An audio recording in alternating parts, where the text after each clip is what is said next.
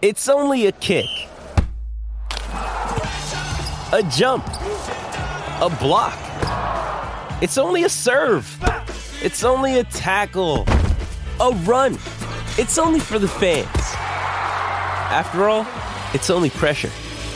You got this. Adidas. Mother's Day is around the corner. Find the perfect gift for the mom in your life with a stunning piece of jewelry from Blue Nile. From timeless pearls to dazzling gemstones, Blue Nile has something she'll adore. Need it fast? Most items can ship overnight. Plus, enjoy guaranteed free shipping and returns. Don't miss our special Mother's Day deals. Save big on the season's most beautiful trends. For a limited time, get up to 50% off by going to Bluenile.com. That's Bluenile.com. It's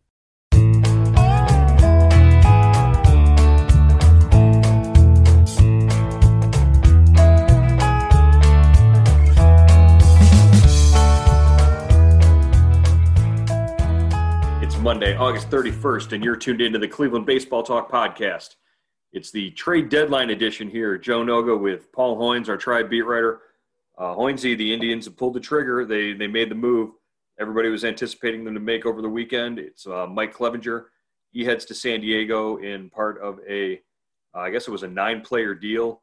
Uh, the Indians trade Clevinger, Greg Allen, and a player to be named for a, a, a pretty big uh, haul of prospects mostly prospects. Uh, Josh Naylor, Austin Hedges included. Those are guys with major league experience coming to Cleveland from San Diego.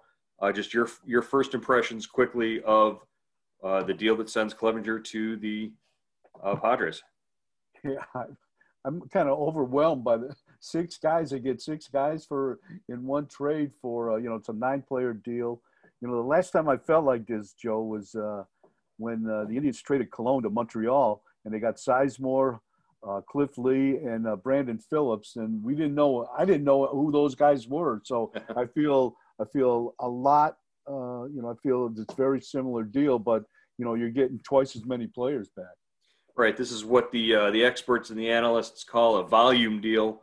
Uh, you got three of the Padres' top 11 prospects in what's regarded as probably the top farm system in all of baseball uh, general manager AJ Preller and the Padres have been stockpiling talent over the last few years.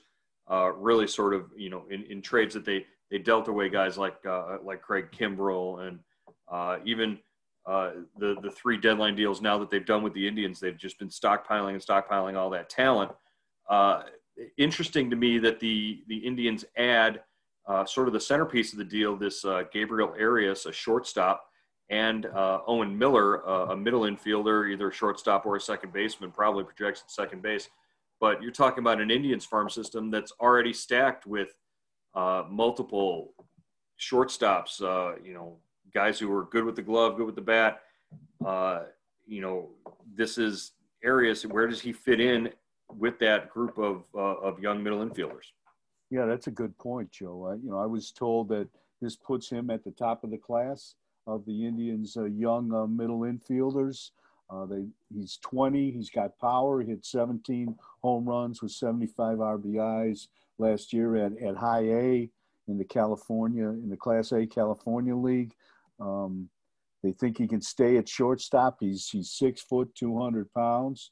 Uh, kid from Venezuela, right-handed hitter. So well, you know, we'll see. But I mean, how many shortstops do you have in the system? I mean, they've got them. They've got them lined up from here to uh, Timbuktu. Well, and uh, one of these guys is going to replace uh, Lindor, I guess. So this is the uh, search for uh, Francisco Lindor's replacement. That's exactly it.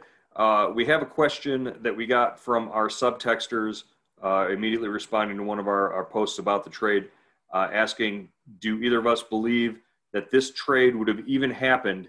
If Clevinger and Zach Plesac hadn't gotten caught caught up in that uh, protocol uh, breaking protocol scandal in Chicago, uh, been demoted. If if that hadn't happened, would we even be talking about Clevinger being traded at this point? Well, I think Joe, you know, we've talked about this a lot. If we weren't talking about it today at the deadline, we would have been talking about it after the season in the off season. I think money played a big part in this deal. Uh, you know, every team has taken a huge hit uh, financial hit because of the pandemic. No, no fans in the stands. A short season. Uh, you know, Chris Antonetti has told us that uh, Chris Antonetti, the uh, you know director of baseball operations for the Indians, has told us that you know they've taken staggering losses this year, and I think that's why you know they couldn't they couldn't bring back a lot of salary. So that's why you see almost six prospects coming back here that aren't making a lot of money. And even though you know, uh, Clevinger was only making on a prorated basis about 1.5 million this year.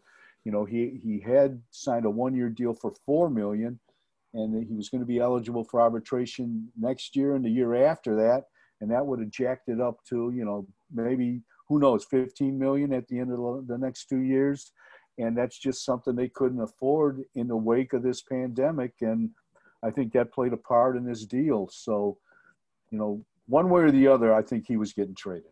Right. Uh, the bottom line is it's addition by subtraction. You you remove a distraction that that had been created in the clubhouse. Uh, you, you get a boatload of prospects for it, uh, but you're also this is a, a an organization now that in the last two seasons has traded all three of its top three starters from uh, you know two years ago in Corey Kluber, Trevor Bauer, and Mike Clevinger They've completely turned over the top of that rotation, and the rotation is still uh, statistically the best in baseball right now. Uh, it's it's a, a, real testament to the young talent that the Indians had and were able to develop uh, through their player development system. Uh, it, it, it, really is sort of a, a place where young pitchers go to to sort of get fast tracked to the to the big leagues if they fit the system. And uh, you know Shane Bieber, uh, Aaron Civale, and Tristan McKenzie now uh, sort of represent that at the big league level. Uh, what's next for that rotation now that Clevinger, you're talking about a guy who over the last three years has a, a 152 ERA plus. I mean, that means he's, you know, 52 points higher than the, the average. He's, he is a frontline starter, uh, a number one, an ace to any team you trade him to. Uh, what does it say about the Indians rotation moving forward now and, and who plugs in to the open spots? Yeah, just uh, one one more thing about Clevinger, Joe. They had they had him for two more years of control.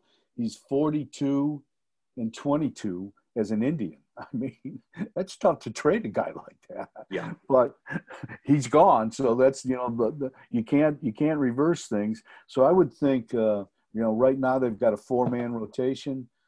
Clevinger was scheduled to pitch Tuesday against Kansas City. I would think uh, Plesac, Plesac is scheduled was scheduled to start today in Lake County at, at, at Classic Park. So I would think, uh, you know, if Plesac isn't already in Kansas City, he's on his way. And I think he would make that start uh, Tuesday against the Royals. All right. Well, uh, let's go piece by piece and individually uh, just through who the Indians acquired in this deal uh, for Mike Clevinger. Uh, also, we'd be remiss if we didn't mention uh, the Indians also sending a player to be named later, which you know in this odd season with the the weird trading deadline and and everything, players that aren't on the 60 man roster or 60 man player pool uh, can't be traded. So this is sort of a way around trading a, a minor leaguer who isn't on that uh, that 60 man roster. So we could see somebody you know still among the Indians' top 30 prospects uh, be moving to San Diego when that, uh, you know, either in the postseason. I don't know exactly when the deadline would be for those players to be named later, but eventually we will see another player going, another prospect, presumably from uh, the Indians to San Diego. And also Greg Allen, a guy who, uh, you know, we loved as, uh, as reporters covering the team. Greg Allen always had a smile on his face and, and always gave such great answers to our questions. Uh, but, you know, personality – doesn't get you uh, very far on the field uh, most of the time. Greg Allen wasn't necessarily, you know, the the bat that they sort of needed in the outfield at this point, and so they moved him. And, and Greg Allen's heading home. Uh, he's he's going back to San Diego, where uh, where he's he's actually from. Yeah, I hope hopefully Greg gets a shot, a better shot than he got here and uh, hopefully he learns how to bunt because he better bunt. he better learn how to bunt if he's gonna if he's gonna stay in the big leagues. But you're right, Joe. Just a good dude and uh, always open, always friendly, and uh, switch hitter. And if he gets on base, he he can be a weapon, man. Okay. let's uh, let's start at the top of this six uh, player deal uh, that brings uh, a haul of prospects, three of them from the the Padres uh, top 11 prospects. Uh, Gabriel Arias, age 20, he's a shortstop, and last year was really sort of his his big breakout year. The the Padres they signed him in the, the, the 2017 international class. He he he went to work. He's at, he was at uh, high A ball last year and, and really sort of uh, took the California League by storm. Uh, hit, you know, batted 302, uh, was third in the league in RBI and, and total bases, uh, fourth in batting average, and sixth in slugging percentage. Uh, he was a, a midseason All Star there. So this is a, a young kid. From what the scouts are saying, his his bat still needs a little time to develop but defensively, he's he's got all the tools to be a, a major league shortstop. Yeah, definitely, Joe. I think uh, if you had to hang your hat on on one guy in this trade, maybe it's Arias. You know, um, he doesn't help you right now, but down the road, uh, it sounds like uh, you know he's got some talent. The, the, Indians think he can stay at shortstop, um, and he's got some power. And uh, if you're going to replace Francisco Lindor, you better have some power. You better be able to swing the bat. Right.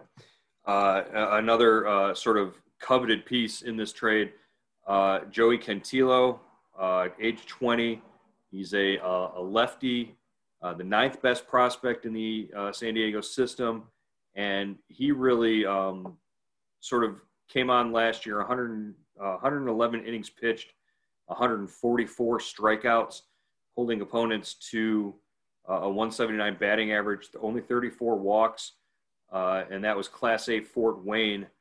And uh, he moved on to High, high A uh, Lake Elsinore. Uh, led the Padres organization with those 144 strikeouts last year. Uh, and so, really, his kid, kids from Hawaii. So there you go. We got a got a Hawaiian on the in, in the organization now. Three year professional ERA of 2.51. So, so really, he was a, a young kid when they drafted him, and uh, out of high school, and he's he's developed. I guess he's got you know three plus pitches, including a big breaking ball. Uh, he really, to, to me, seems like the candidate for you know stick him in the Indians player development system, and hopefully they churn out another frontline uh, starter who can who can make an impact in a year or two. Uh, off of, uh, you know, in, in much the same way Shane Bieber, uh, Aaron Civale, Tristan McKenzie, Zach Plesac have been able to do. Yeah, definitely, Joe. I mean, and it's another lefty, another lefty from uh, the Padres. They've got Logan Allen.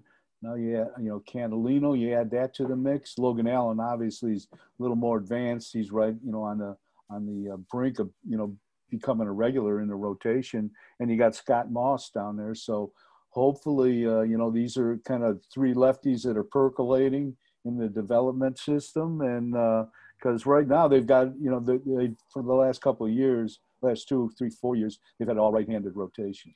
All right, moving on. Yes, uh, you know, next on the list is uh, Owen Miller, uh, another middle infielder, as, as we spoke uh, before. he's 23 years old, a third-round pick in 2018 out of Illinois State for the the Padres. And this kid looks like he's he's got a little bit of pop in his bat.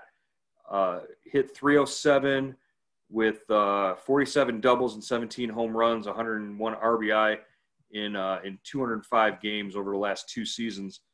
Uh, so it looks like uh, you know he was up as, as high as Double A last year. He looks like he's he's a, a bat that could could develop into you know something maybe at, at second base. Uh, perhaps the Indians are looking there to the future as well. Yeah, and he's a college kid. is a little more advanced than a guy like Arias, a little stronger, and you can see that in his numbers, Joe. So, uh, yeah, that he should be exciting to watch, and uh, yeah, because uh, you know uh, Cesar Hernandez, Cesar Hernandez is only signed for one year, so you know they've got to have some somebody you know kind of stockpiled behind behind him at second base. Right, and you don't know exactly what the plan is with uh, with Nolan Jones if, if the Indians want to give him third base next year and, and move Jose Ramirez again. Yeah. So right. so who knows? Uh, they might be sort of hedging their bets against uh, a couple of years down the line, uh, having a need at second base as well. Uh, so that leaves us with three guys who who sort of have major league experience in uh, Austin Hedges, Cal Quantrill, and Josh Naylor. Uh, we can quickly go through each one of those guys. Uh, Hedges is actually uh, a guy who's been with the Padres since 2017, and he was a, a Gold Glove finalist in, in 2017. Last year, uh, second in the majors uh, behind Roberto Perez uh, for defensive runs saved, according to Fangraphs. he had 21 defensive run saves. Perez led the, the majors with 30. So you know he's a he's a defensive catcher. Uh, you know, good with the glove. His you know bat's always secondary, but really, uh, what do we think of this acquisition and and what the, the potential is with, with Hedges? As we record this uh, podcast at about 1.30, there's still about uh, you know two and a half hours of, uh, of time before uh, deals can be made. Is it possible that the Indians turn him around and, and send him to another organization? Yeah, I would not be surprised if they did that, Joe. I mean, it all depends. You know, do they like? Does this? Do they like Hedges better than uh, Sandy León? uh, and his hedges. Is he going to be happy uh, sitting on the bench behind Roberto Perez? I mean, he's been a regular, so it's going to be interesting. But I would, you know, I would think there's a demand for catches out there.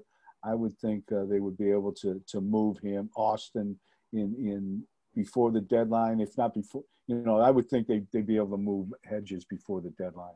Right, and you know, if they do decide to hold on to him, it, it could be to to hedge against the idea that you know, uh, Roberto Perez, it's tough to keep a catcher healthy.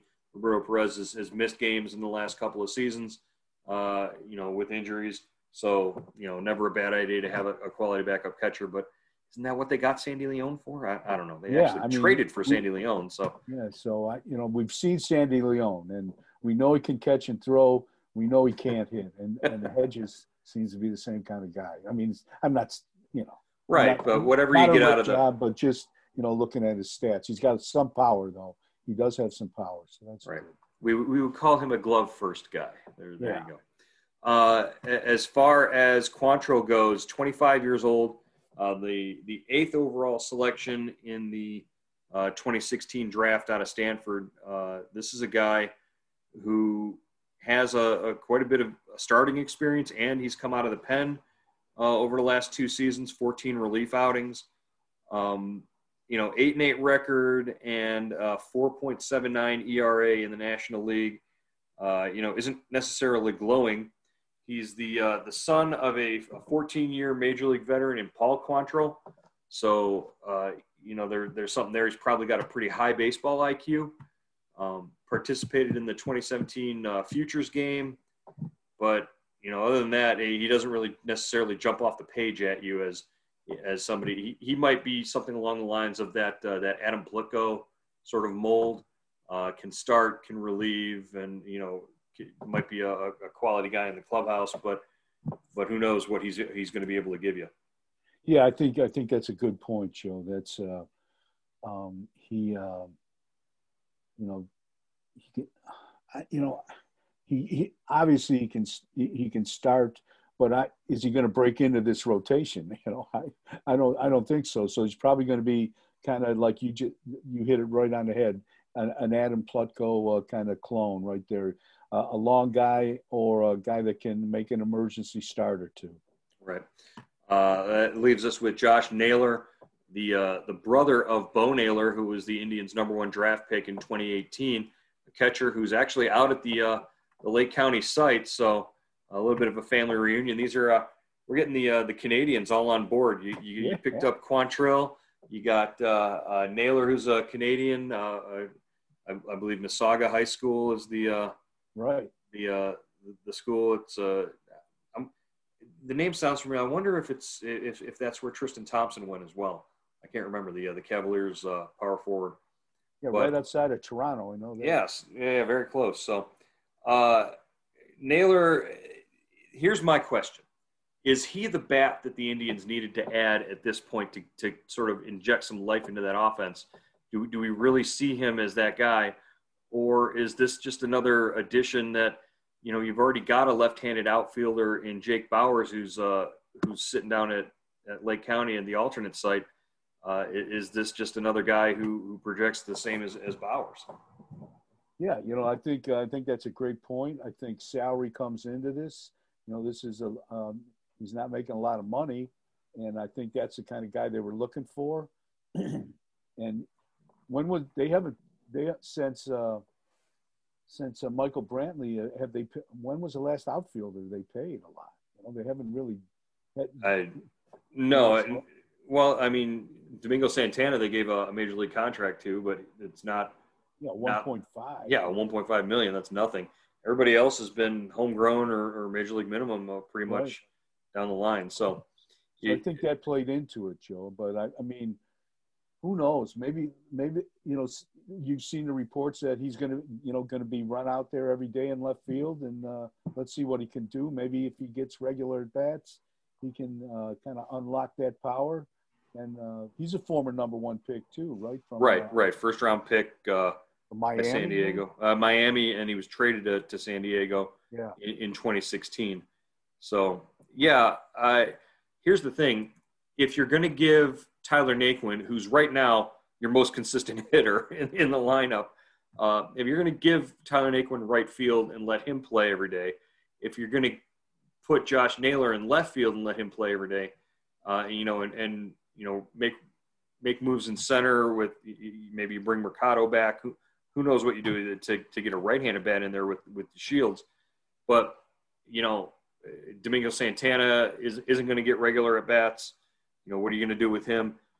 The outfield is, it's still, you've solved nothing in the outfield. I, I don't think by, by yeah. putting a guy who's not proven out there in left field. I don't, I don't really think you've solved any of your problems. No, I, I agree. And, uh, you know, this has been, this has been the story since what, 2016? Well, outside of uh, uh, you know Brantley.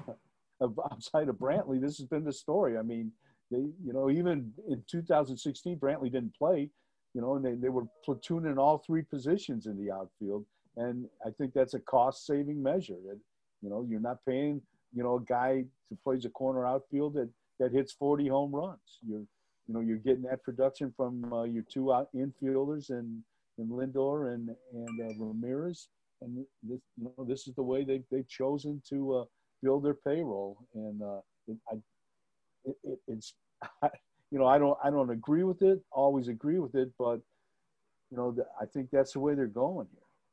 All right. Well, uh, you know, just in terms of your first impressions, uh, you, you, said you compared it sort of like to the, your reaction to the Bartolo Colon trade uh, to Montreal when when the Indians got Cliff Lee you know Grady Sizemore and Brandon Phillips in that deal. Uh, I didn't know who they were at the time. Uh, is, is, there a possibility that guys like Owen Miller, Gabriel Arias, uh, you know Joey Cantillo, uh, if these guys are have the potential to, to come in and, and you know be impact players down the road?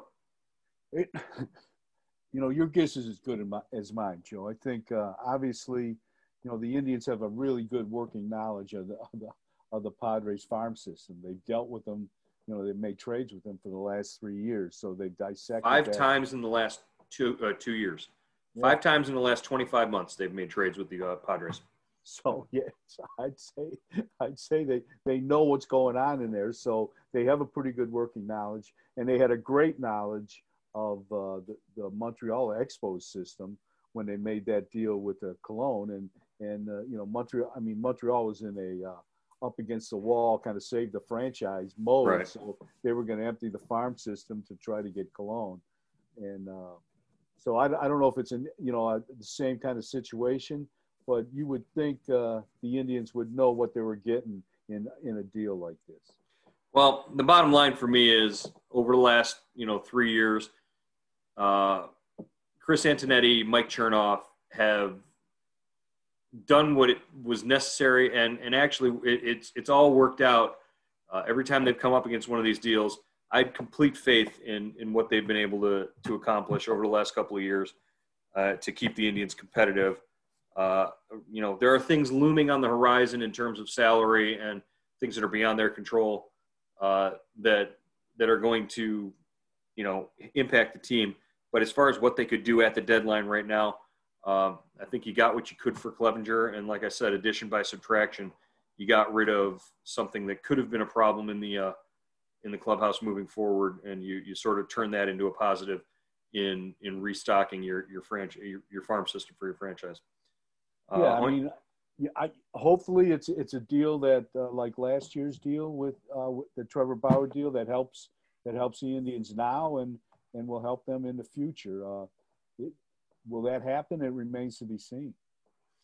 All right, Hoynesy, we will uh, check in again with you tomorrow uh, after the Indians open their uh, their series in Kansas City tonight, and we uh, actually get a chance to talk to hopefully Chris Antonetti and, and, and some people with the organization uh, just to get their thoughts and, and what they had in mind when they made these trades today. Uh, we'll check in again tomorrow on the Cleveland Baseball Talk podcast. Thanks, Joe.